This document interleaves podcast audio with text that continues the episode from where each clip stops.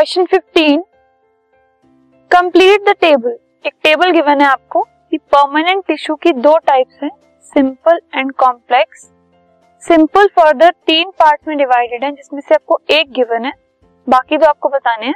और complex further दो part में डिवाइडेड है, जिसमें से आपको एक गिवन है और दूसरा बताना है.